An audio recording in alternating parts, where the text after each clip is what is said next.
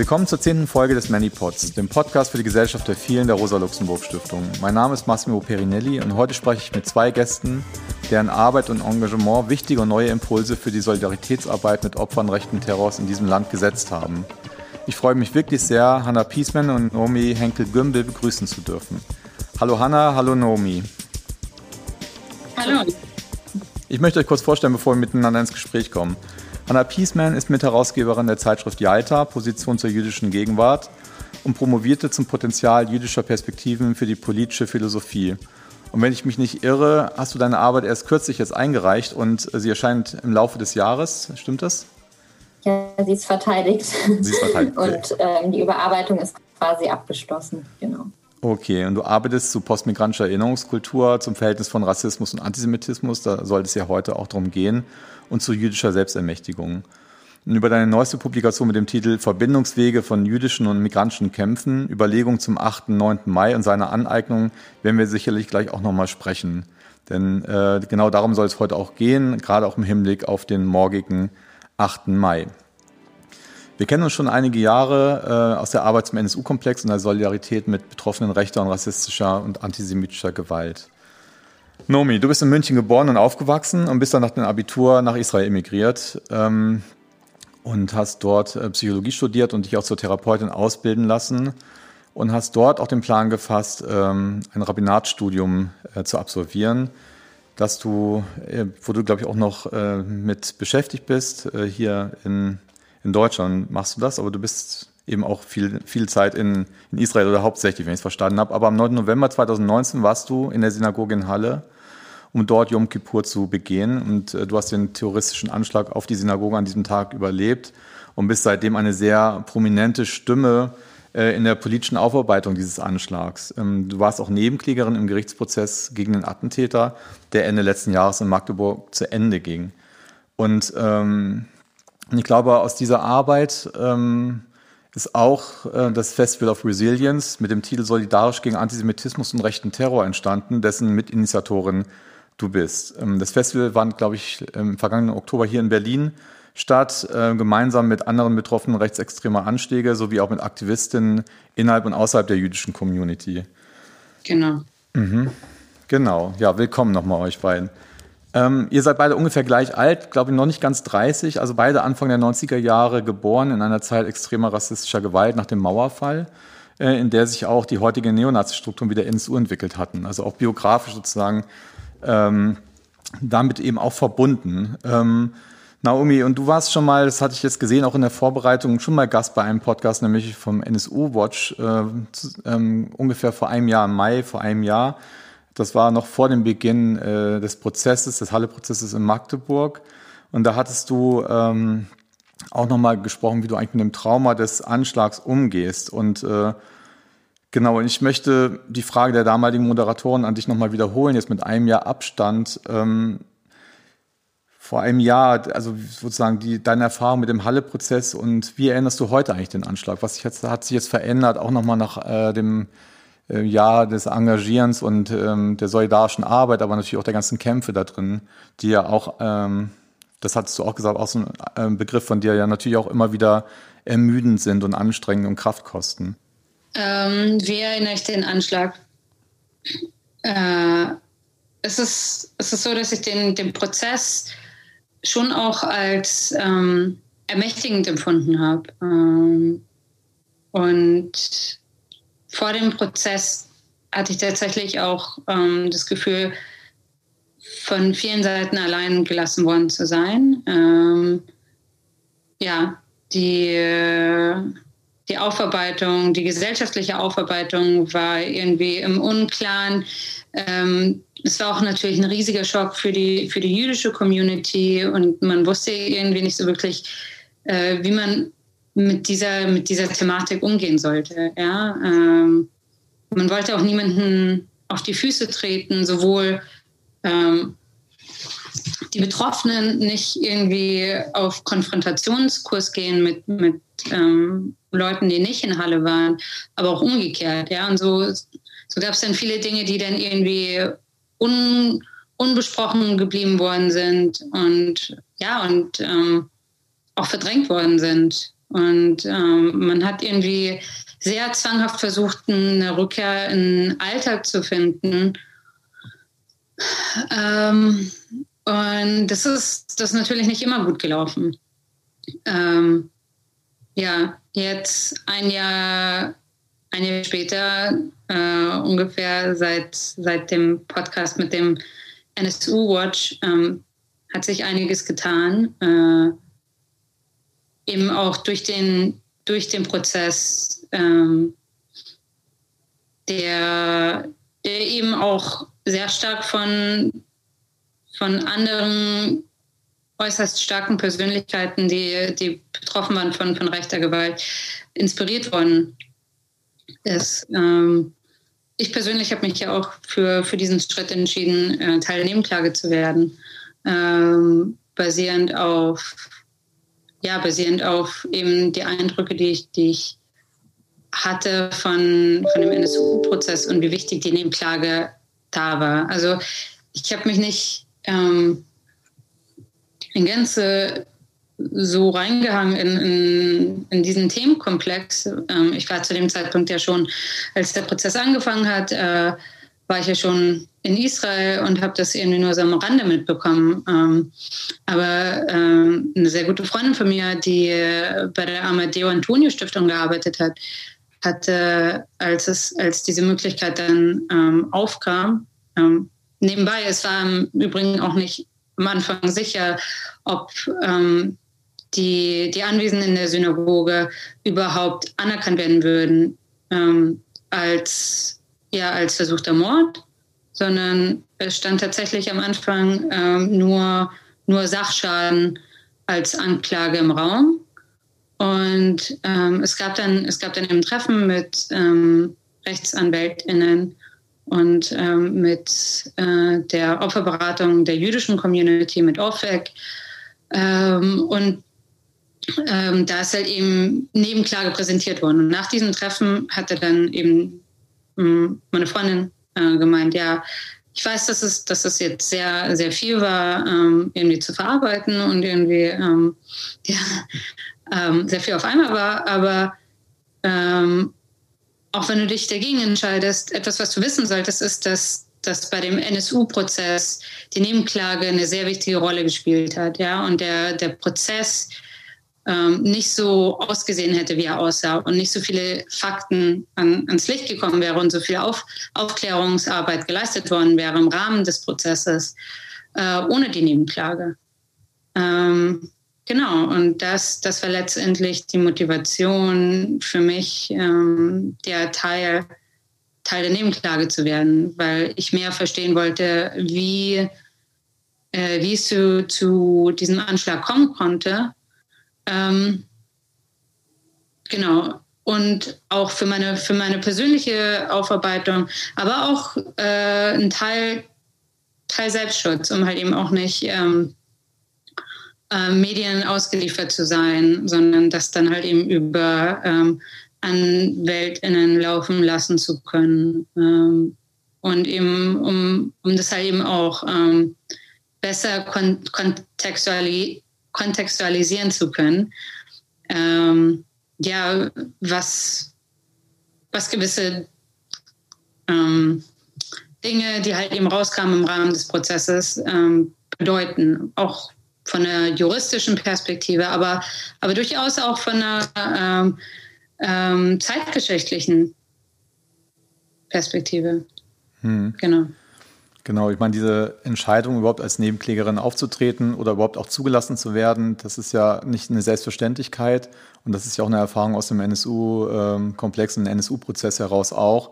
Auch das war ja ein starker Kampf. Und du hast ja vorhin schon Ibrahim Aslan erwähnt, der hatte auch damals eine große Rolle gespielt, indem er immer wieder auch Betroffenen gesagt hat, dass es eigentlich euch nichts nützt, sozusagen, wenn ihr schweigt, dass dann das Trauma vorbeigeht, sondern dass im Grunde genommen das Erinnern nach vorne gehen und das Sprechen das ist, was eigentlich einen heilt. Also das war immer so ein ganz, ganz wichtiger Punkt. Und äh, Naomi, du hast nach der, äh, auf der Pressekonferenz nach dem Urteil Ende letzten Jahres gesagt, dass der Prozess äh, Betroffenen zentriert war, auch gerade im, ähm, dass das auch ein Novum war, dass es auch im Gegensatz zum NSU-Verfahren ähm, ähm, am OLG München eben war, wo es eben ganz anders war. Und Im Gegensatz auch zu dem NSU-Verfahren, wo ja die Nazis äh, mehr oder weniger zum großen Teil außer eine ähm, freigesprochen wurden oder mit lächerlichen Strafen hinwegkamen, äh, wurde ja der Täter wegen 68-fachen Mordversuchs und zweifachem Mord und ähm, zu lebenslanger Haft ähm, verurteilt mit anschließender Sicherheitsverwahrung.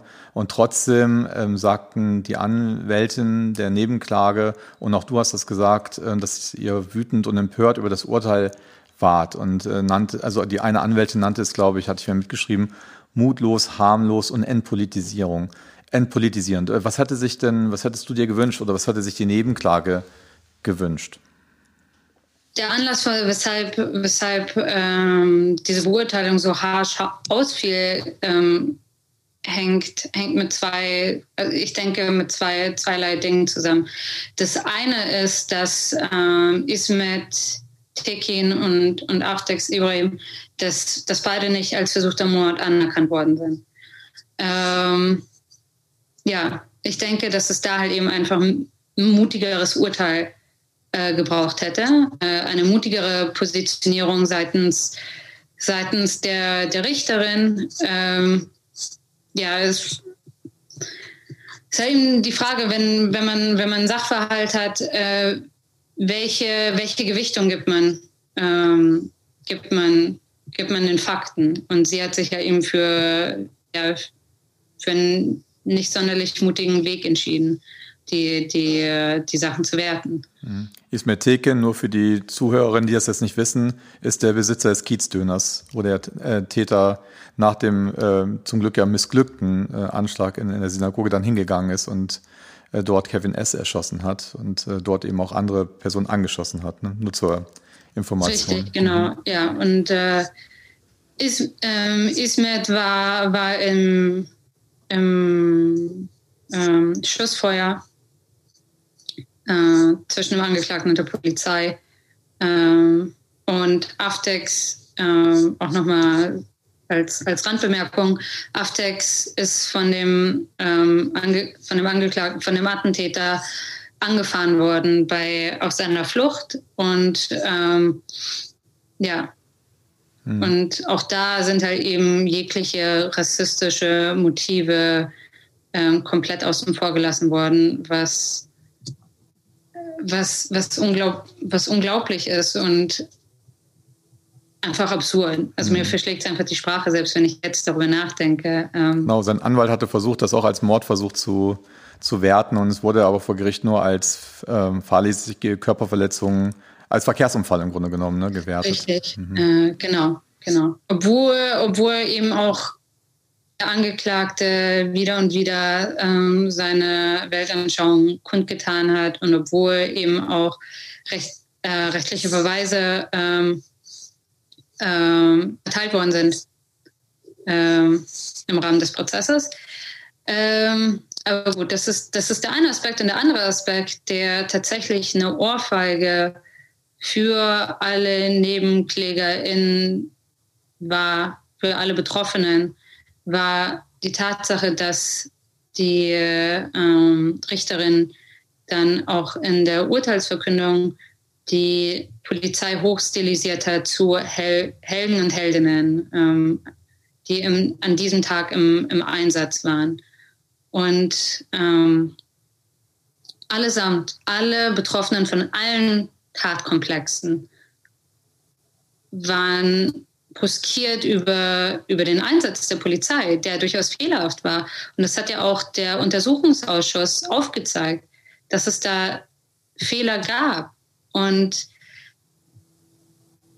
und das, ist, das ist etwas, was, was ich äh, der Richterin sehr, sehr hoch anlasste, weil sie damit letztendlich die Arbeit, die sie in ihrer Prozessführung geleistet hat, dann komplett zunichte gemacht hat. Weil was was, was ist es nützt, wenn dann letztendlich ähm, doch der Staat sich selber schützt, ja, und, und nicht nur, nicht nur das, sondern halt eben auch in höchsten Tönen Preis, wo eigentlich äh, Kritik und, und Reflexion nötig gewesen wäre. Also diese Urteilsverkündung, das, das Urteil hätte genauso gut auch gef, ähm, gefällt werden können, ohne dass man halt eben die, die Polizei in höchsten Tönen lobt. Mhm.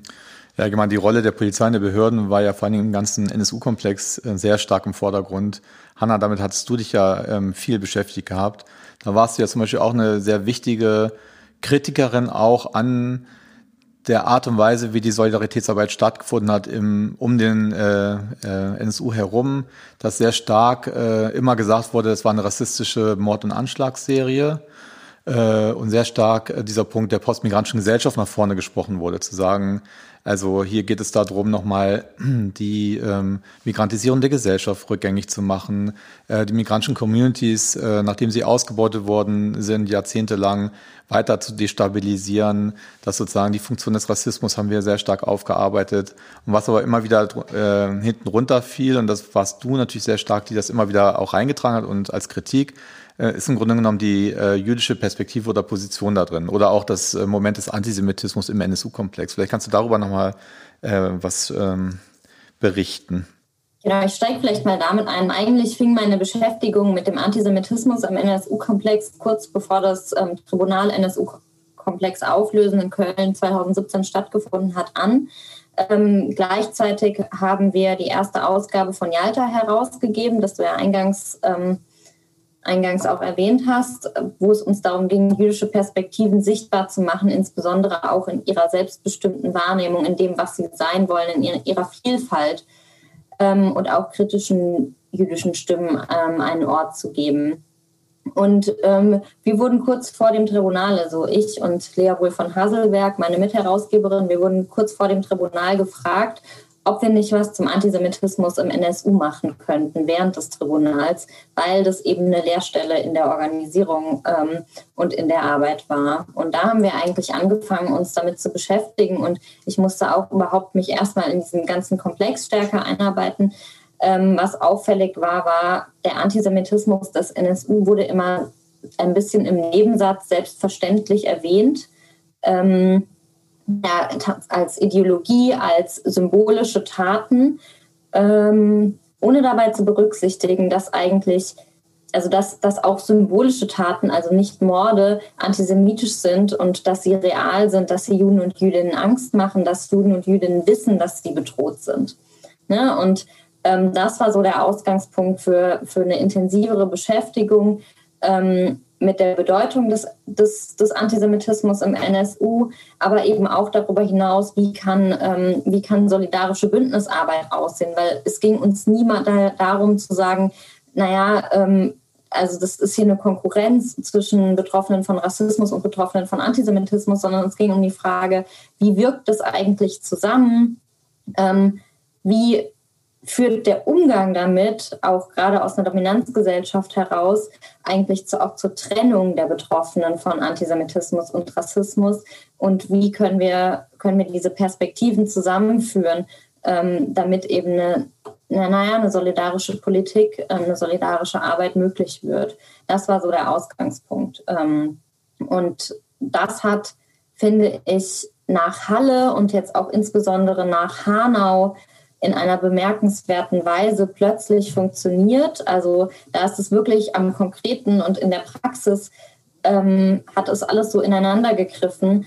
Ähm, und so viele Fragen, auf die ich, also über die ich nachgedacht habe in den letzten Jahren und so viele, ich weiß nicht, Podiumsveranstaltungen, auf denen es immer wieder um, um Solidarität ging, wo aber die Perspektiven so nebeneinander stehen blieben, das finde ich einfach, ähm, zeigt sich jetzt nach Halle und nach Hanau, insbesondere durch die Arbeit der Betroffenen, ähm, wie auf eine ganz natürliche Art und Weise ähm, Solidarität zum Ausdruck kommt. Und das alles sich gar nicht an den, Identität, an den Identitäten auseinander dividiert, sondern eben eine gemeinsame Haltung entwickelt wird.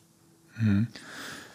Es gibt ja die Opferkonkurrenz, ähm, weil ähm, Opfer gegeneinander ausgespielt werden. Das ist ja eine bestimmte Art der Politik auch, die, die betrieben wird und gleichzeitig, und da hatten wir letzte Woche mit Michael Rothbeck drüber geredet, über diesen unter dem Stichpunkt multidirektionales Erinnern, ähm, dass es im Grunde genommen sozusagen, wenn man aus verschiedenen Perspektiven gemeinsam erinnert, als Betroffene von ähm, Diskriminierung und Ausschlüssen, dass das im Grunde ein Mehr und nicht ein Weniger an Solidarität und äh, bedeutet. Aber nichtsdestotrotz äh, gibt es das ja trotzdem immer wieder, dieses Ausspielen äh, sozusagen äh, und die, die sogenannte Opferkonkurrenz. Und ähm, ich finde auch, wie du sagst, oder wie ihr beide ja gesagt habt, Halle ähm, ist was Neues entstanden und ich würde aber gerne noch mal ein bisschen mehr auch drüber reden. Ähm, wir hatten zum Beispiel letzten Sommer eine Veranstaltung gemacht, hier auch von der Rosa-Luxemburg-Stiftung, hatten Sabrina Slipchenko äh, von der pluralen äh, jüdischen Gemeinde hier in Berlin auch eingeladen gehabt, die das sehr stark zum Beispiel gesprochen hat. Die hat gesagt, dieser Anschlag war antisemitisch, na klar, aber er war eben auch ähm, ähm, ein äh, der Täter war eben auch ein Frauenhasser. Er hat äh, die Passantin auf der Straße äh, erschossen, weil sie ihn irgendwie angesprochen hat, einfach aus seinem, und das sieht man auch in seinem sogenannten Manifest, also dieser absolut manifeste äh, Frauenhass da drin. Und es war ein rassistischer Anschlag eben auch. Und auch das äh, redet ja auch der Täter sehr stark. Also dass er dann danach äh, weiterging und äh, sich überlegt hat, geht er zum Ort von linken Treffen oder geht er jetzt zu einem migrantischen Ort? Er ist dann zu einem Dönerladen gegangen. Ähm, und äh, sie spricht, äh, auf der Veranstaltung hat sie gesagt, ähm, dass sozusagen das ja in diesem rechten Weltbild, in diesem wahnhaften Bild total zusammenhängt. Also diese ganze Verschwörungstheorie, was die Juden sozusagen den Feminismus stark machen, um die Männer zu schwächen und die Migranten reinholen, um die weiße Rasse sozusagen irgendwie zu schwächen. Also das hängt ja bei denen so zusammen. Und sie sagt eigentlich, naja, diese Solidarität, die die Rechten uns zuschreiben, wäre ja eigentlich ganz gut, wenn wir die mal wirklich miteinander hätten. Die Rechten sehen das viel stärker, bei uns ist die viel schwächer ausge, ausgebildet. Und nun passiert aber genau das, ne, dass genau diese verschiedenen Perspektiven stark zusammenkommen. Und äh, da würde ich jetzt dich noch, auch nochmal fragen, du hast gesagt, auch in diesem Podcast, Hanau war ein Weckruf. Und ich würde gerne das mit dem Weckruf doch nochmal... Äh, ähm, aufgreifen, weil du hast gerade vor zwei Wochen zusammen mit äh, Nevros Duman die Möllnerin im Exil gesprochen. Äh, und Nevros, wie wir wissen, ähm, ist ähm, äh, Aktivistin der Initiative 19. Februar in Hanau, die sich zusammen mit Familienangehörigen, betroffenen Freunden der, der Opfer eben organisiert und großartige ähm, Arbeit leistet. Und die Möllner Rede ist die Rede der Familie Arslan, die es eben seit vielen Jahren gibt, ähm, die eben an dem rassistischen Brandanschlag von 1992 auf das Haus, auf das Haus der Familie Arslan eben durchgeführt wird, das Erinnern. Und ihr beide habt äh, diese Rede gehalten. Also nochmal diese Frage, also was kommt da jetzt zusammen und äh, wie war das überhaupt möglich und was erlebt ihr da drin? Also vielleicht erstmal an dich, Nomi. Was ist da möglich geworden gerade? Warum ist das ein Weckruf und wie hat das funktioniert quasi? Ähm, wow, ich weiß gar nicht, ob ich tatsächlich äh, das als Weckruf betitelt habe, aber ähm, auch wenn es dem, dem so sei, ähm, ähm, weil ich denke, dass, dass wir, ja, wir eigentlich ja schon, schon, schon mehr als verstanden haben müssten, dass es Zeit ist, dass, dass sich da eben auch in dem gesellschaftlichen Diskurs etwas ändert und man ähm, rechtes, rechtes Gedankengut und rechte Gewalt ähm, nicht, nicht mehr weiterhin verharmlosen kann. Und das ist mir nicht, nicht erst seit dem NSU, sondern das hätte in dem Bewusstsein, in dem gesamtgesellschaftlichen Bewusstsein viel früher da sein müssen. Ähm, also vielleicht ist es eher ein Weckruf ähm, auf dem Snooze-Button gedrückt, ähm, bedauerlicherweise. Ähm, ja, aber nichtsdestotrotz ist es so, dass es, wie gesagt, ähm, an, an der höchsten Zeit ist. Und ich glaube eben auch hm, vielleicht ein Weckruf für, äh, für marginalisierte Communities, eben auch diesen Schritt zu, zu machen und zu wagen, ähm, aus der eigenen Blase heraus und sich einfach auch zu trauen, auf andere zuzugehen. Ähm, weil so, so hat sich das eigentlich zugetragen. Ähm, ich, ich würde sogar noch mal einen Schritt zurückgehen und ähm, bevor wir über, über die Rede, äh, die Möllner Rede äh, mit Neveros reden, will ich einen Schritt zurückgehen und ähm, nochmal über, doch, über Halle reden. Ähm, es ist ja so, dass äh, an dem Tag nach dem Anschlag überall die, die Schlagzeilen waren, ja, am höchsten jüdischen Feiertag äh, gab es einen Anschlag. Und ähm, ja, es gab einen Anschlag und dieser Anschlag war antisemitisch. Aber was mich dann eben auch, nachdem, nachdem ich so nach und nach verstanden habe, ähm, wie komplex dieser Anschlag eigentlich war, also wie viele, wie viele Komponenten, wie viele äh, Tatkomplexe es gab, ähm, ja, hat mich das dann schon noch ein Stück weit bedrückt. Und ich denke, dass, dass es eben auch zeigt, dass, dass etwas in der der Beziehung zwischen der gesamtdeutschen Gesellschaft und der jüdischen Community ähm, maßgeblich schiefläuft. Also man hat sich halt eben ähm, auf, ich sag's mal in Anführungszeichen, auf die Juden gestürzt und hat komplett außen vor gelassen, dass es andere Betroffene gibt.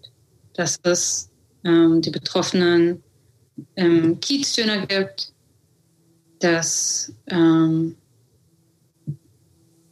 jemand angefahren worden ist mit der Intention, ihn umzubringen, ähm, dass Menschen angeschossen worden sind, ähm, die eben auch nicht Teil der marginalisierten Community sind.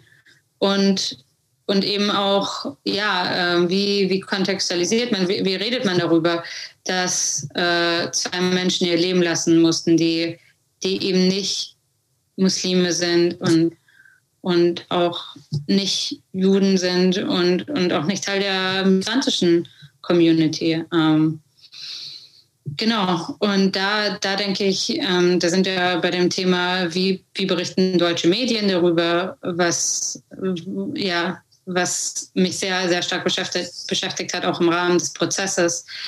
Und ähm, als der Prozess dann angefangen hat, war mir das ein Anliegen, ähm, auch darüber zu reden, dass, dass ich eben auch das sehe, dass ähm, andere Betroffene nicht, nicht sichtbar sind, ja, und dass, dass ich aber ihre Stimmen und sichtbar machen möchte, ja, ähm, dass ich ihnen helfen möchte ähm, und ihnen die Hand reichen möchte und dass wir nur so dagegen ankämpfen können.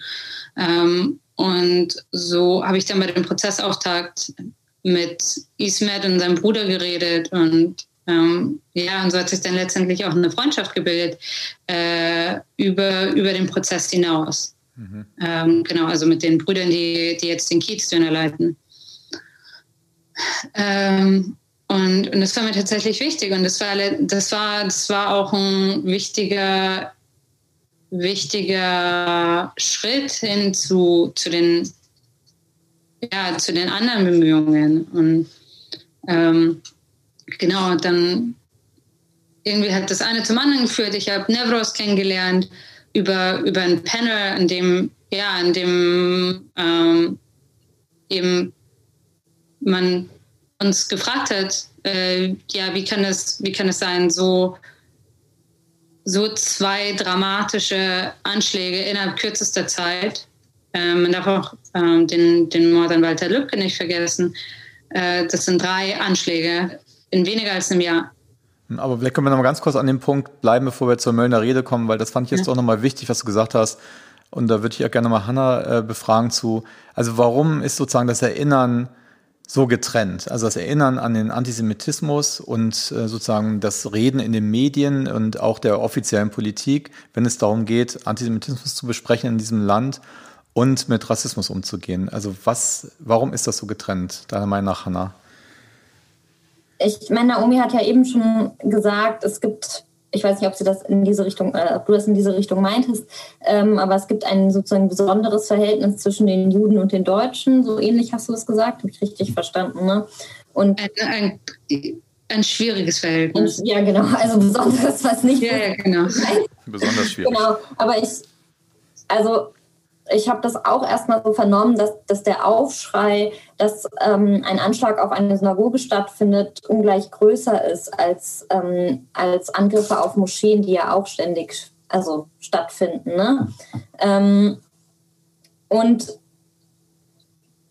das, also Steinmeier hat ja, glaube ich, gesagt, sowas wie, ähm, das war nicht denkbar dass so ein Anschlag stattfindet. Und natürlich war es denkbar. Es passierte davor, es wird danach, also es passierte danach.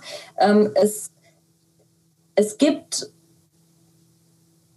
ich glaube, das Ding ist, dass das bezogen auf jüdisches Leben, das, hat, das soll es in Deutschland wieder geben. Das soll Teil dieser Demokratie und der Wiedergutwerdung Deutschlands nach dem Nationalsozialismus sein. Wenn es einen antisemitischen Anschlag, einen Angriff auf Juden und Jüdinnen gibt, dann stellt das dieses Selbstbild der Bundesrepublik in Frage. Ähm, der Rassismus ist in diesem Sinne hat diese Funktion nicht in Deutschland, würde ich sagen. Der hat nicht die Funktion, dass das das Selbstbild so radikal in Frage stellt. Ich glaube, man ist, also diese, die Gesellschaft liberalisiert sich ja weiter. Ähm, da, da, da, ist schon auch was, also es gibt ja eine größere Anerkennung immer mehr von auch einer Migrationsgesellschaft und auch eine größere Sichtbarkeit von äh, Menschen mit Migrationsgeschichten ähm, und Rassismuserfahrung. Also da findet eine, äh, eine eine sozusagen ähm, eine Veränderung statt. Ähm, aber mein Eindruck ist durchaus, dass, dass es Mechanismen gibt, die die Betroffenen auseinandertreiben. Ähm, und ein, ein Hintergrund, warum wir, wir Yalta damals gegründet haben, warum es uns so gedrängt hat, war die Situation, dass auch aus jüdischen Perspektiven über eine Obergrenze für Geflüchtete ähm, verhandelt, also gesprochen wurde, ja, diskutiert wurde. 2015 war das. Ähm, und wir haben gesagt, wo können wir als Juden und Jüdinnen eigentlich diesem Argument widersprechen, diesem Punkt, der, also der Punkt dieser Obergrenze war, ähm, Geflüchtete aus muslimischen Ländern könnten Antisemitismus importieren. Nach Deutschland muss kein Antisemitismus importiert werden. Ja? Also das ist ein pervertiertes Argument. Der Antisemitismus war immer da.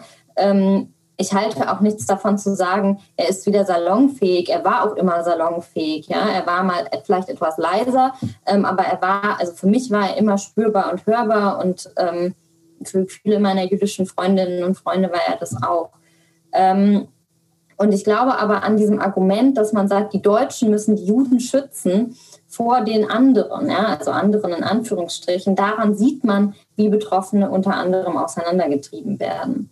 Und ja, kann ich kann, kann ich nur kurz was sagen zu dem, zu dem, zu dem Argument von ähm, Antisemitismus in, also importierter Antisemitismus.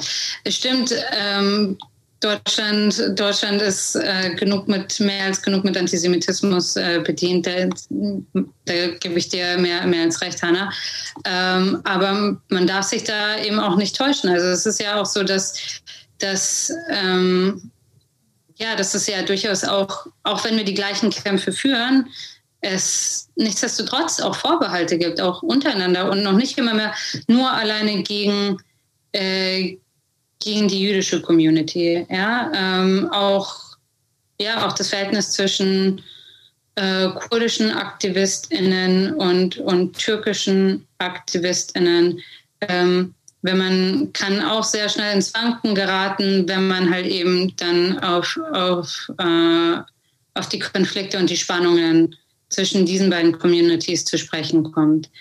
Ähm, genau, und, und es, ist aber, es ist aber auch so, dass ähm, ja gerade bei äh, Solidaritäts-Events ähm, und, und, und Kundgebungen jetzt gerade für Hanau, wo, wo eben ja auch ähm, Leute aus der jüdischen Community eingeladen worden sind, äh, zu sprechen und auch Betroffene aus, von, von dem Anschlag in, in Halle und auch die JSUD, die, die glaube ich, also man darf ja nicht vergessen, JSUD, die jüdische Studentenunion Deutschlands, äh, ähm, ist ja eigentlich Teil von einem sehr würde ich mal doch sagen, konservativ geprägten Establishment, ja, die mit der Spendenaktion für den Kiezdöner was getan hat, was sehr unüblich ist, würde ich jetzt mal sagen, für, das, für dieses jüdische Establishment, geprägt von dem Zentralrat, äh, der sich,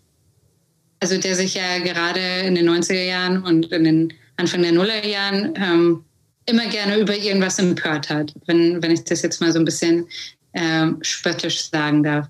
Ähm, aber ja, und dann, dann ähm, gibt es halt diese Bemühungen seitens der jüdischen Community und dann äh, sieht man aber bei diesen äh, Hanau-Solidaritätskundgebungen, dass dann Gruppen wie Young Struggle zum Beispiel äh, auftreten und dann eben mit einem antizionistischen Narrativ kommen, äh, der auch durchaus antisemitisch geprägt ist. Äh, aber eben ja nichts mit dem Anschlag in Hanau zu tun hat. Der Konflikt zwischen, so schmerzhaft er, er auch sein mag, ähm, und ich glaube, ja, man kann Stunden und Stunden und Stunden darüber reden, hat er, hat er eigentlich da nichts zu suchen. Mhm. Aber würdet ihr auch sagen, also mit dem offiziellen Gedenken, das würde mich nochmal interessieren, auch was Hanna eben gesagt hat, wie schätzt ihr beide das ein? Also hat das auch was damit zu tun, wenn Steinmeier sagt, so ein Anschlag auf eine Synagoge, das kann es doch gar nicht geben in Deutschland. Aber gleichzeitig gesagt wird, also wenn es Antisemitismus gibt, dann muss der jetzt mit den äh, äh, Geflüchteten kommen, Leuten aus arabischen Ländern. Das, das kann man sich vorstellen, aber sonst Antisemitismus in Deutschland nicht. Hat das auch was damit zu tun mit der Art und Weise, wie äh, das Shoah-Gedenken hier ähm, in diesem Land organisiert wird. Also sozusagen Antisemitismus, deutscher Antisemitismus immer sozusagen historisch der Holocaust meint und der ist dann nun mal früher und nicht heute. Und dass das deswegen irgendwie auch eine Bezugnahme auf den aktuellen Antisemitismus äh, verstellt darf ich noch ganz kurz ein bisschen anschließen an das, ähm, was Naomi gerade gesagt hat, bevor, ich, äh, also bevor wir darüber reden. Ich würde gerne auch noch was sagen, weil ich das auch ein bisschen beobachtet habe, ähm, diese Demos oft von Migrantifa ja auch geprägt. Ne? Ähm, und auch, also natürlich spielt der Nahostkonflikt immer wieder eine Rolle, auch weil er offensichtlich für viele unterschiedliche Gruppen ein wichtiger, ähm, auch identitätsbezogener, also oder ein, naja, ein, ein Bezugspunkt für Identität ist. Und ich sehe das auch als, als eine große Schwierigkeit und ein großes Problem. Und Juden und Jüdinnen müssen auf linken Demonstrationen sicher sein. Das ist einfach eine not, unbedingte Notwendigkeit. Und das sind sie halt nun mal nicht, wenn, also wenn, wenn eben auch in dieser Rhetorik und auch ne? Also das, das geht halt nicht. Also diese ja, BDS-Rhetorik, die in vielerlei Hinsicht eben auch antisemitisch ist. Genau. Und ähm, ich finde aber, es gibt eine Auseinandersetzung und das will ich einfach auch nochmal betonen. Und ich möchte das Beispiel aus Frankfurt herbeiziehen. Da gab es im Sommer eine Kundgebung ähm, eigentlich zu Moria, ähm, organisiert von unterschiedlichen Gruppen, Seebrücke, ähm, ich weiß gar nicht, ich glaube Fridays for Future war noch dabei und eben aber auch Migrantifa und noch ähm, andere Gruppen, die sich ähm, ganz klar als antizionistisch und auch antisemitisch ähm, äußern. Ähm, und dann kam es zu einem Redebeitrag von einer Person, in der zur Intifada aufgerufen wurde. Hat einige Tage gedauert, aber eine Gruppe nach der anderen ähm, hat sich davon ähm, ganz klar distanziert, also die Seebrücke Fridays for Future und bei Migrantifa Frankfurt hat es wohl eine ziemliche Auseinandersetzung darüber gegeben, bis dazu, dass die Gruppe tatsächlich ein Statement geschrieben hat, dass sie sich jetzt zuerst zunächst aus der Öffentlichkeit zurückzieht, weil das nicht geht, was passiert ist, aber sie sich jetzt intern überhaupt erstmal damit auseinandersetzen müssen und überlegen müssen, ob und wie sie weitermachen können. Und also das finde ich gar nicht selbstverständlich, dass das so passiert ist, aber das ist, scheint mir eigentlich ein ganz großer Fortschritt, in dieser Auseinandersetzung zu sein. Weil, also, da, da, da kommt ja so viel zusammen und das, das, das lässt sich nicht einfach sozusagen wegschieben. Aber, aber dass überhaupt, also auch öffentlich gesagt wird, wir müssen uns jetzt selbstkritisch damit auseinandersetzen, scheint mir halt schon ein erster Schritt zu sein und hängt, glaube ich, ganz viel mit den Solidaritäten, die es zwischen den Betroffenen von Halle und Hanau gibt auch zusammen, dass da gesehen wird, es muss sein, es, wir brauchen das, das geht so nicht. Wir können uns nicht irgendwie über diesen Konflikt sozusagen so verwerfen. Wir müssen eine Situation schaffen, in der eben alle sicher sind und zusammen da stehen können gegen rechts. Das finde also, ne, ich möchte überhaupt nicht die Widersprüche weg, wegbürsten, sondern ich finde, wir müssen uns denen eben in ganz unterschiedlicher Weise stellen und die auch auf den Tisch bringen. Das ist mir auch wichtig. Und ich mache jetzt einfach noch mal kurz an dieser Stelle weiter, weil ähm, also dass ich als Jüdin in, in linken Bündnissen sichtbar werde, ist für mich nicht selbstverständlich. Das hängt auch immer viel damit zusammen, dass ich oder Mann eben oft alleine ist, oft die einzige Jüdin ist in solchen Konstellationen und ähm, das einfach nicht so eine gute Situation ist, wenn man eben alleine ist.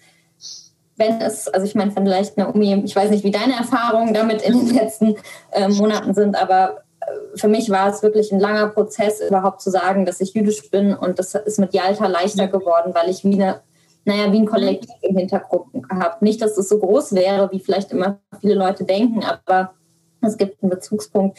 Und das wollte ich einfach auch nochmal in den Raum stellen. Wenn ich jetzt als, als Redaktionsmitglied gefragt werde, auf eine Demonstration zu reden, dann habe ich da keine solidarische Gruppe im Hintergrund, auf die ich mich dann wieder zurückziehe.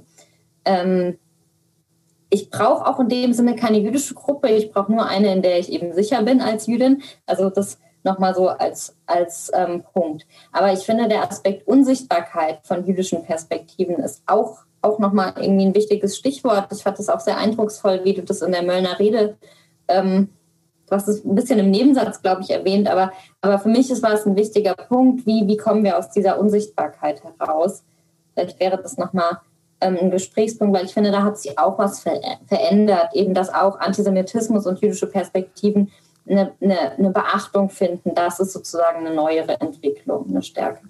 Ja, sprechen wir doch da weiter zur Meldener Rede. Da waren wir ja auch vorhin abgebogen. Also ihr habt ja zusammen gesprochen. Es ist ja ein Stück weit eine ähm, Erneuerung, eine Wiederholung, aber doch ganz, doch anders jetzt als die Möllner Rede vor ähm, vier Jahren, wo eben äh, Ibrahim Assa mit Esther Bejarano zusammen die Rede gehalten haben und auch schon eine, ähm, sozusagen eine Erfahrung des Rassismus, äh, des tödlichen Rassismus, äh, des Naziterrors und eben die äh, Erfahrung Auschwitz sozusagen als Überlebende nebeneinander gestellt haben. Also nebeneinander, nicht gesagt, es ist das Gleiche, sondern trotzdem gesagt, wir erzählen das äh, miteinander. Und nun steht ihr da vorne, Nevros und du, Nomi, und es ist von der Anordnung ähnlich und doch ist es natürlich anders, weil wir mittlerweile einige Jahre auch von Solidaritätsarbeit haben, die doch eben, das habt ihr jetzt auch sehr stark gesagt, sehr viel verändert hat und größere Selbstverständlichkeiten äh, kommt es mir so vor, ähm, auch der Frage der Sichtbarkeit jetzt doch erreicht hat. Also vielleicht kannst du noch mal erzählen, wie kam es dazu, also und äh, wie, wie lief dann die Möllner Rede, also was, was ging es euch da? Was war das, das Wichtige, das auch miteinander ins Verhältnis zu setzen?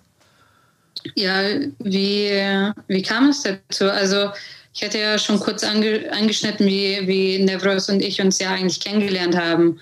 Aber ähm, um, um das irgendwie kurz zu halten, ich glaube, was, was eigentlich ähm, sehr essentiell war, ist, dass, dass wir ein Vertrauen aufgebaut haben und eben auch, auch ein Gefühl, dass man aufeinander zählen kann. Und das, glaube ich, ist ganz, ganz ausschlaggebend. Also nur deshalb, nur deshalb hat es funktionieren können. Äh, also diese Zusammenarbeit und ähm, man lädt sich ja auch gegenseitig ein und eben auch, weil man weiß, dass es die andere Seite tatsächlich auch, auch ernst meint und dass es da äh, ein genuides Interesse gibt, ähm, die äh, die, die andere Seite einzuladen.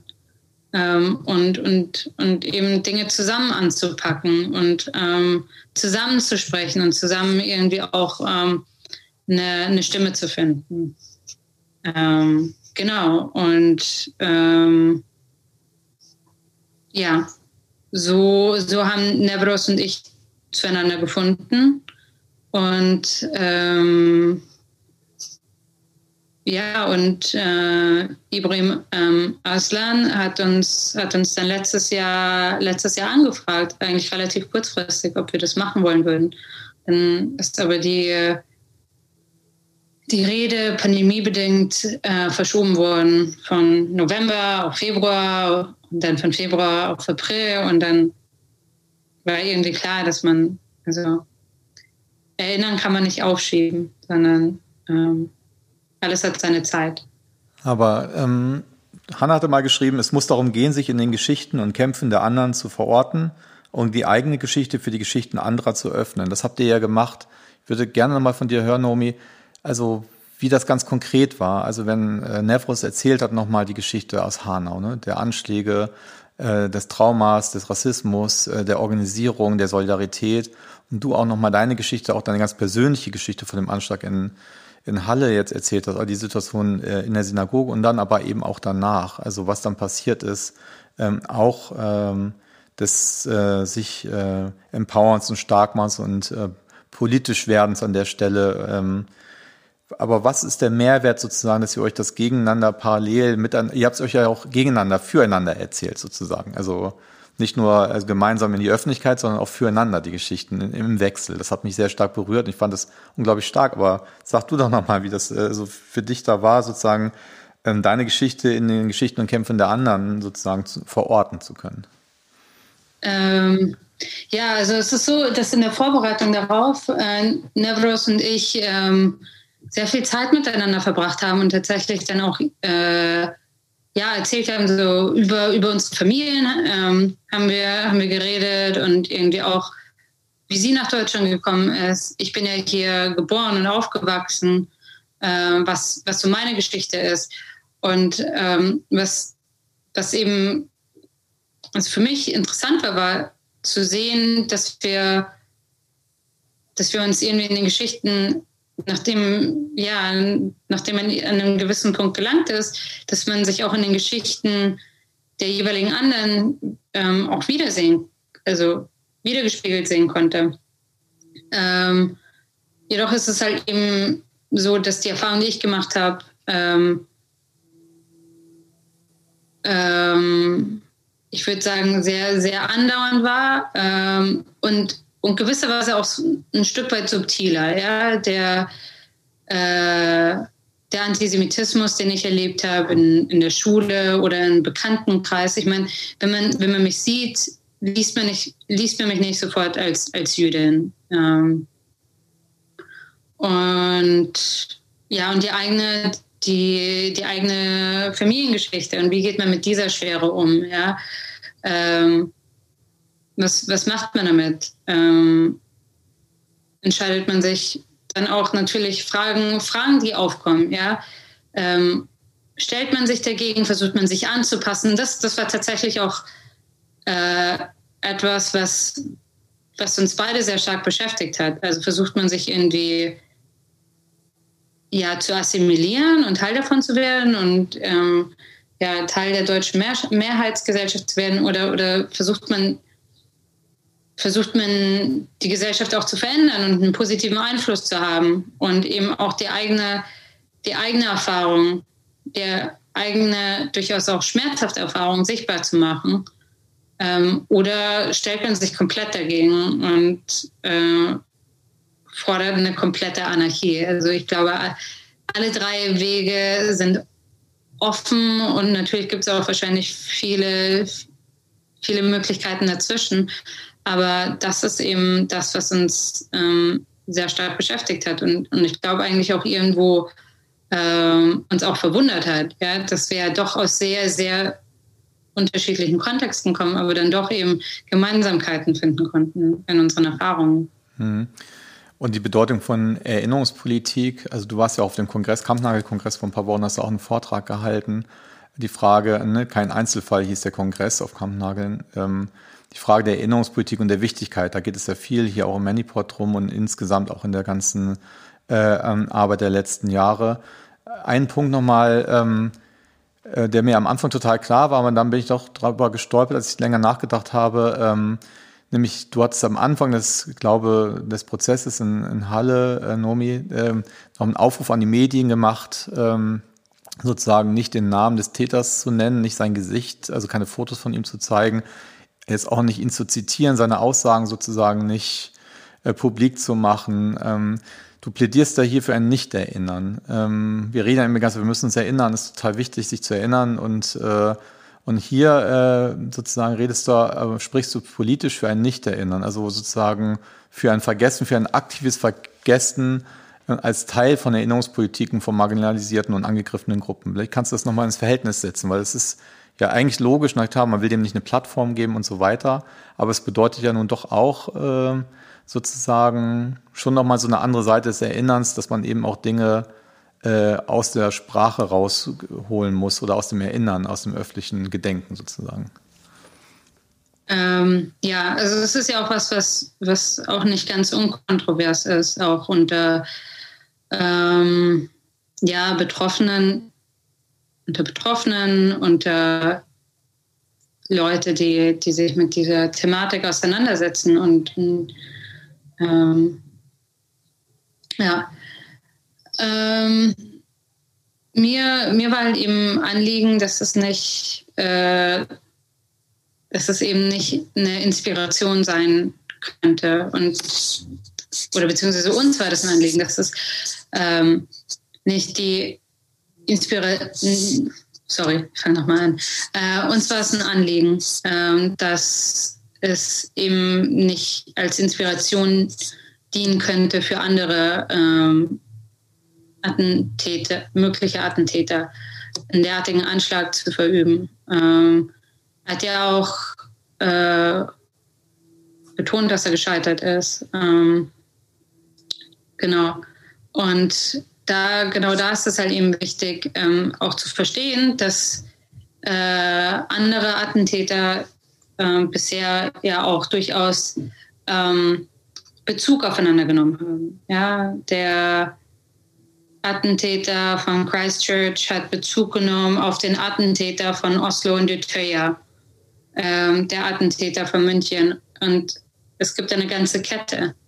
Ähm, und ich denke, dass es halt eben da dabei an, an uns liegt, halt eben diese Kette zu brechen. Und da kommt es halt eben sehr, sehr stark darauf an, wie man, äh, wie man damit umgeht. Und ähm, ich, war, ich war wirklich schockiert und auch angewidert mit dem, mit dem Umgang der Medien, ja, die ihn immer wieder und wieder fotografiert haben und eben auch zu sehen, wie sehr er diese Aufmerksamkeit genossen hat. Und deshalb war, war meine Motivation, ähm, die Medien aufzurufen, ihm, ihm nicht diese Genugtuung zu geben. Mhm.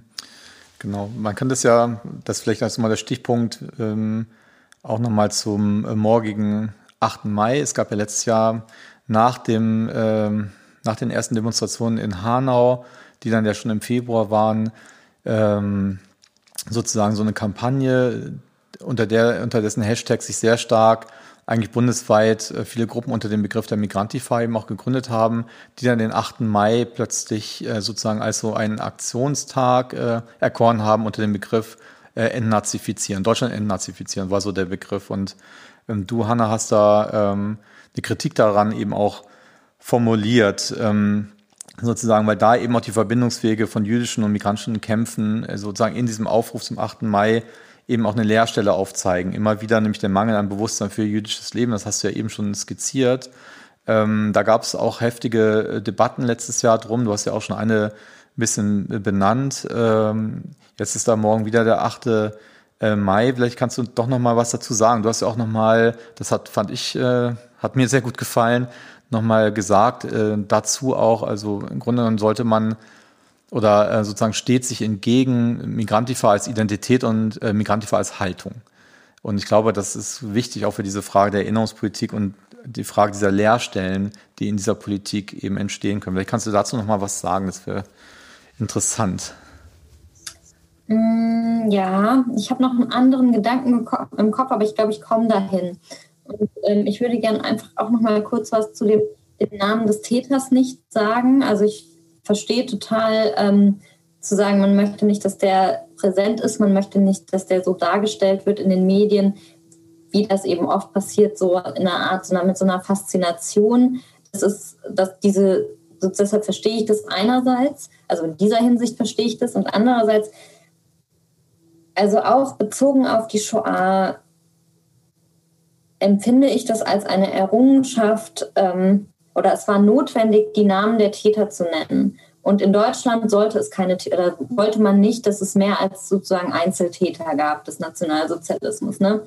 Und es war ein Teil der Kämpfe von Juden und Jüdinnen, von anderen Solidarisierten, von ehemaligen Exilanten und so weiter, die sich dafür eingesetzt haben, die Namen eben auch auf den Tisch zu bringen und Verantwortliche für die Taten anzuklagen. Und das finde ich ist sozusagen ein Link jetzt auch zu der Frage, die du eben gestellt hast, weil diese Geschichten werden meines Erachtens einfach zu selten erzählt, dass es einen Kampf um Demokratisierung gab, dass es wirklich auch unter also naja, also unter wirklich auch persönlichen Ein Einsatz des Lebens und der, des allem, was man getan hat, dass es einen Ring darum gab, dass eben diese Nazis, die nach, dem, nach der Shoah und nach dem Nationalsozialismus immer noch da waren, auch zur Verantwortung gezogen wurden. Und ähm, diese Bundesrepublik hat sich natürlich geändert. Die war 1945 eine andere, als sie heute ist. Ähm, und jetzt komme ich sozusagen zu, das, zu dem, was ich als Slogan benutzen würde, was aber auch so ein Link ist weil die haben, also in diesen in diesen Aufrufen, die da letztes Jahr von ähm, Migrantifa, glaube ich, aber auch von Welcome United ähm, verteilt wurden, wurde zur Entnazifizierung jetzt aufgerufen. Also eigentlich ein Begriff, ähm, der nach dem Nationalsozialismus eine Rolle gespielt hat und von, von den Alliierten ja eingebracht wurde, ähm, der ist quasi meines Erachtens einfach angeeignet worden, ohne die, sich einmal mit der Geschichte richtig zu beschäftigen. Also zumindest in diesen Aufrufen und in dem Ton, in dem das benutzt wurde, hatte ich den Eindruck, jetzt nimmt man diesen Begriff, der wirklich eine ganz spezifische, da ging es um was ganz Spezifisches und man kann nicht sagen, dass die Institutionen heute die in der gleichen Weise ähm, von Nazis durchsetzt sind, wie sie das 1950 waren. Das kann man einfach so nicht sagen. Ähm, und mich hat diese, ich habe das als eine starke Vereinnahmung ähm, äh, empfunden, als ich letztes Jahr dann gesehen habe, jetzt wird der Tag der Befreiung zum Tag des Zorns, was ich auch sehr irritierend fand.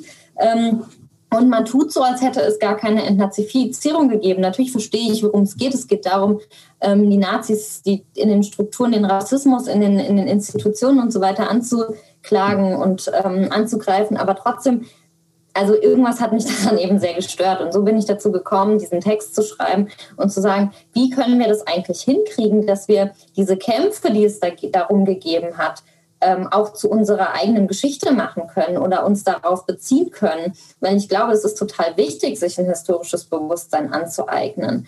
Ähm, und das Zweite war eben, dass in diesen Aufrufen der Antisemitismus irgendwie genannt wurde als Teil der Aufklärung, Rassismus, Antisemitismus mhm, und gegen rechten Gewalt. Also so ein bisschen das, was man immer so, also was ich auch immer so aufschreibe als so ein Blog, wenn ich irgendeinen Text schreibe. Aber was heißt das eigentlich? Heißt es, dass Juden und Jüdinnen wirklich eine Rolle spielen und ihre Perspektiven auf den 8. und 9. Mai?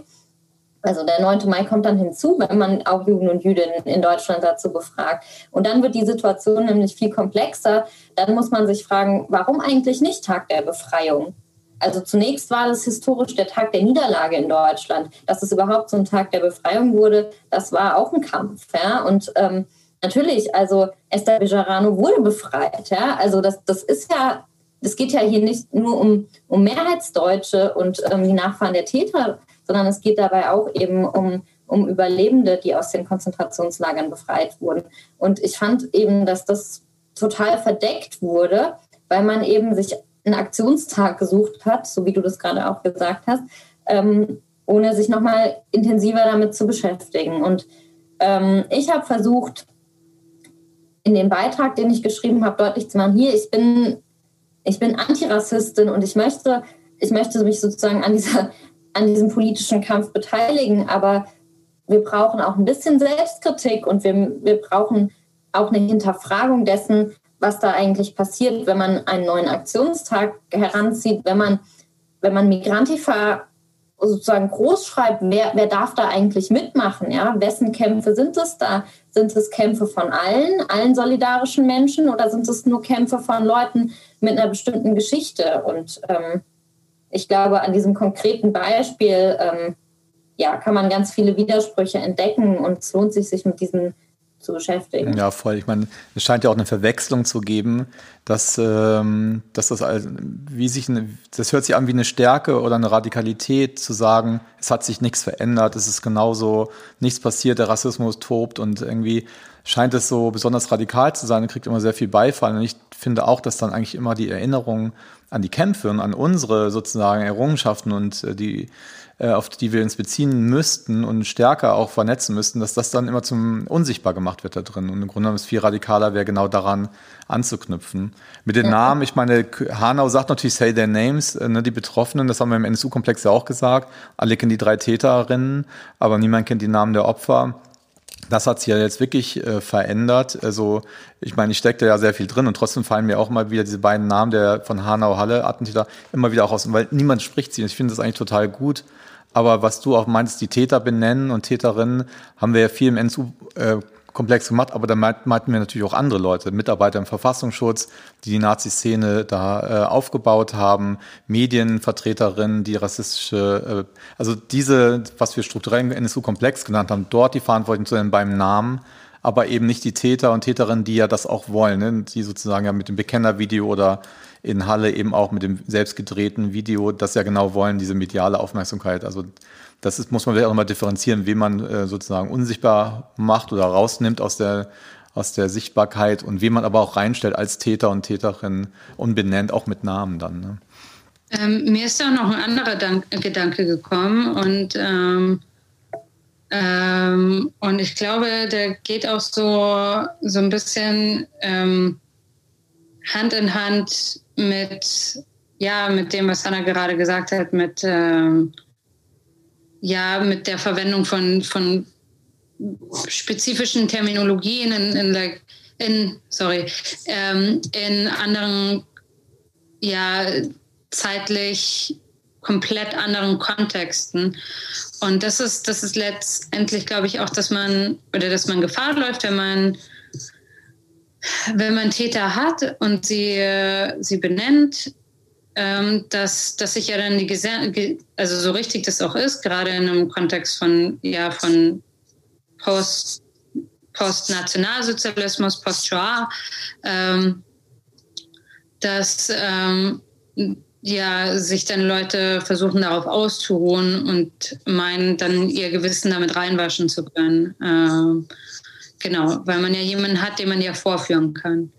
Ähm, und das, glaube ich, ist irgendwie auch sowas, was ich, was ich jetzt auch also ein bisschen sehen kann, in, was heißt ein bisschen, was ich eben auch sehen kann äh, mit, mit allen Tätern in, ja, in in dem Bereich rechter Gewalt, dass, dass man es ja dann doch eben auf Einzeltäter reduziert und ähm, ja die Mehrheitsgesellschaft sich nicht fragt, okay, welchen Anteil haben wir dazu getragen, dass, die, dass, dass so etwas aus, aus uns heraus wachsen konnte, sondern ja, man, man, ähm, man sagt halt eben, dass äh, die Außen, also ohnehin Außenseiter waren ähm, und ja eigentlich gar nicht so wirklich Teil der, der Mehrheitsgesellschaft waren. Und so, glaube ich, da tut sich halt eben die, die deutsche Mehrheitsgesellschaft eben ähm, sehr einfach.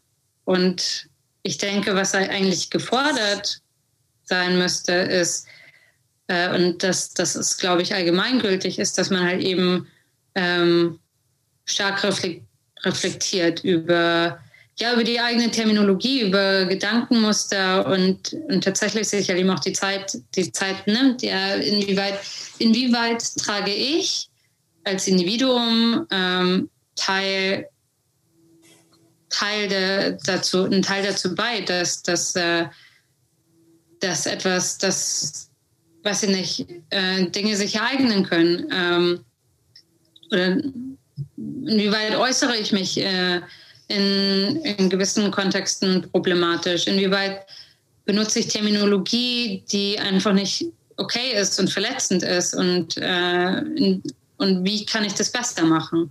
Hm. Also Aufarbeitung als gesamtgesellschaftliche Aufgabe, die ja weit darüber hinausgeht, ne? nur die einzelnen Täter zu benennen oder so. Ich würde gerne zum Ende euch nochmal jetzt fragen nach vorne, wie geht es jetzt weiter? Also ne, das haben wir uns ja auch gefragt nach dem äh, NSU-Verfahren, als es vorbei war. Was, wie geht das jetzt eigentlich äh, weiter ähm, ähm, in dieser Benennung dieses ähm, strukturellen Rassismus um den NSU herum? Jetzt ist der Halle-Prozess äh, eben auch äh, zu Ende. Was, was passiert jetzt als nächstes? Was muss jetzt auch passieren, eurer Meinung nach? Oder was könnte passieren? Also, ich, ich bleibe mal so ein bisschen auch auf der, auf der Reflexionsebene. Ähm, ich glaube, ich würde mir im Hinblick auf, auf die Bündnisarbeit wünschen, dass man wirklich, dass wir wirklich eigentlich uns nochmal stärker mit dem Zusammenhang von Postmigrationsgesellschaft und Geschichte und Postnationalsozialismus auseinandersetzen und die Verbindungen auch, ähm, naja, dieser beiden Deutungen von Geschichte miteinander zusammenbringen und fragen, wo, wo, ja, ähm, wo, wo gibt es da Punkte, wo Betroffene auch von Rassismus und Betroffene von Antisemitismus sich auch in der Geschichte schon getroffen haben. Also einerseits auch diese Geschichten zusammenzuerzählen, aber auch zu erzählen oder herauszufinden, welche ähnlichen Erfahrungen getrennt voneinander gemacht wurden. Ja. Ähm, Und genauso würde ich mir das aber auch in selbstkritischer Absicht wünschen. Ähm, wo wirkt eigentlich der Nationalsozialismus ähm, natürlich in veränderter Form, aber wo wirkt er auch, auch in der Postmigrationsgesellschaft weiter und wie können wir uns, wie können wir uns eigentlich damit auseinandersetzen? Ähm, ich denke, dass das auch zu einem zu einem, naja, Aufarbeitungsprozess, wenn man auch Aufarbeitung nennen möchte, aber auch von, von einem Leben in dieser postnationalsozialistischen Gesellschaft dazugehört. Ähm, ja, das ist, glaube ich, eine, eine stärkere sozusagen Reflexionsaufgabe, die aber vielleicht auch Verbindungen schaffen kann und Nähe herstellen kann. Ich finde, das sind eigentlich unglaublich äh, schöne abschließende Worte. Ich weiß gar nicht so wirklich, was ich dem äh, beizufügen habe. Ähm, äh, ich würde mir wünschen, dass, äh, ja, dass, dass ähm, man weiter, weiterhin zusammenwachsen kann ähm, und ähm, ja, eben auch letztendlich zu, zu einem gesünderen Selbstverständnis ähm, beitragen können. Ähm, innerhalb unserer eigenen Community, ähm, wie auch im, im, im Bereich dieser, dieser Allianzen und dann aber auch in dem Auftreten in der gesamtdeutschen Gesellschaft. Ähm, das wäre das wär mein Wunsch für die Zukunft. Ja, daran werden wir zusammen kämpfen in Zukunft. Dann möchte ich mich an dieser Stelle ganz herzlich bei euch bedanken für dieses wirklich spannende Gespräch und ähm, ich wünsche euch äh, alles Gute für die Zukunft und äh, ja, macht's gut. Ja, ich hoffe, dass wir bald zusammen an einem Tisch sitzen können. Ähm, bis bald. Genau. Macht's gut. Gut, ja. macht's gut. Ja, bis ciao. bald. Ciao, ciao. Vielen Dank nochmal. Tschüss. Das war der zweite Teil zum multidirektionalen Erinnerns des Manipods, diesmal im Gespräch mit Nomi Henkel-Gümbel und Hannah Piesman.